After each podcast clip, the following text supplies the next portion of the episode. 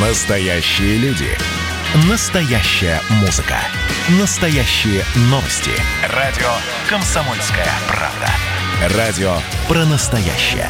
97,2 FM.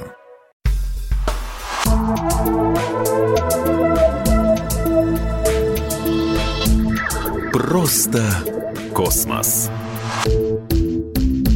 Всем привет! Здесь «Просто космос».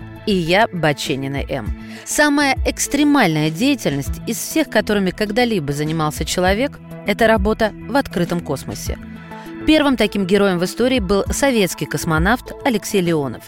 Сегодня выходы в открытый космос стали регулярными, но от этого они не перестают быть максимально рискованным мероприятием. Специальные скафандры являются орбитальной станцией в миниатюре. В них также есть система жизнеобеспечения, но на очень недолгий срок. Выходя из шлюза, космонавт попадает в ситуацию, когда любая его оплошность или сбой в работе может стать последней. И спасти никто не сможет. Если подвела страховка, то, удалившись даже на полметра от станции, человек, скорее всего, обречен. Как и любое тело в невесомости, он будет продолжать бесконечное движение, медленно вращаясь вокруг своей оси.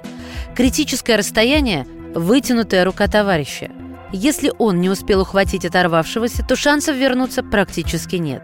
В невесомости любые движения конечностями не меняют ни скорости, ни курса – Траектория будет зависеть от последнего толчка от поверхности. В какую сторону был импульс, туда скафандр и будет бесконечно лететь. Так уже несколько лет искусственным спутником Земли является сумка, упущенная женщиной-астронавтом. Так и летает вокруг планеты. Если случайно последний толчок оказался в сторону Земли, то через какое-то время космонавт окажется в зоне гравитации и начнет падать через плотные слои атмосферы – Понятно, что скафандр на такие перегрузки не рассчитан. Воздуха в скафандре хватит на 6-7 часов. Никаких приспособлений, чтобы из корабля поймать и втянуть человека, пока не создано. Есть реактивные ранцы, которыми в крайнем случае можно попытаться изменить направление движения. Включив его, можно предотвратить вращение и остановиться. Затем за счет ручного управления можно попытаться лавировать, приближаясь к кораблю.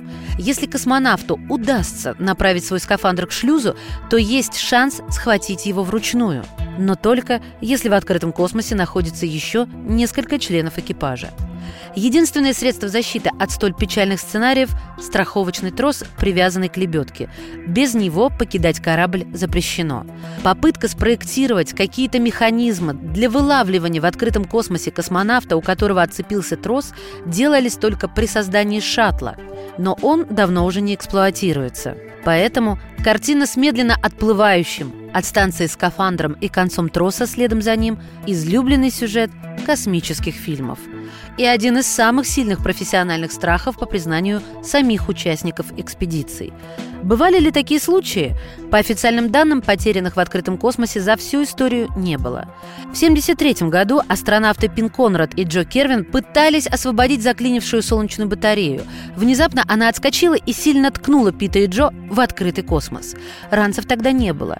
Астронавтам пришлось пережить несколько отчаянных секунд на максимальном натяжении троса, но он выдержал. Не потерявшие силы духа мужчины сумели на нем потихоньку подтянуться к шлюзу. Из-за таких рисков и общей скованности движений в скафандре при выходе в открытый космос действуют максимально жесткие правила техники безопасности. Люди работают в паре, привязавшись тросом друг к другу. Первый космонавт, выйдя, пристегивает себя и напарника к станции. Только после этого второй покидает шлюз, уже имея двойную страховку.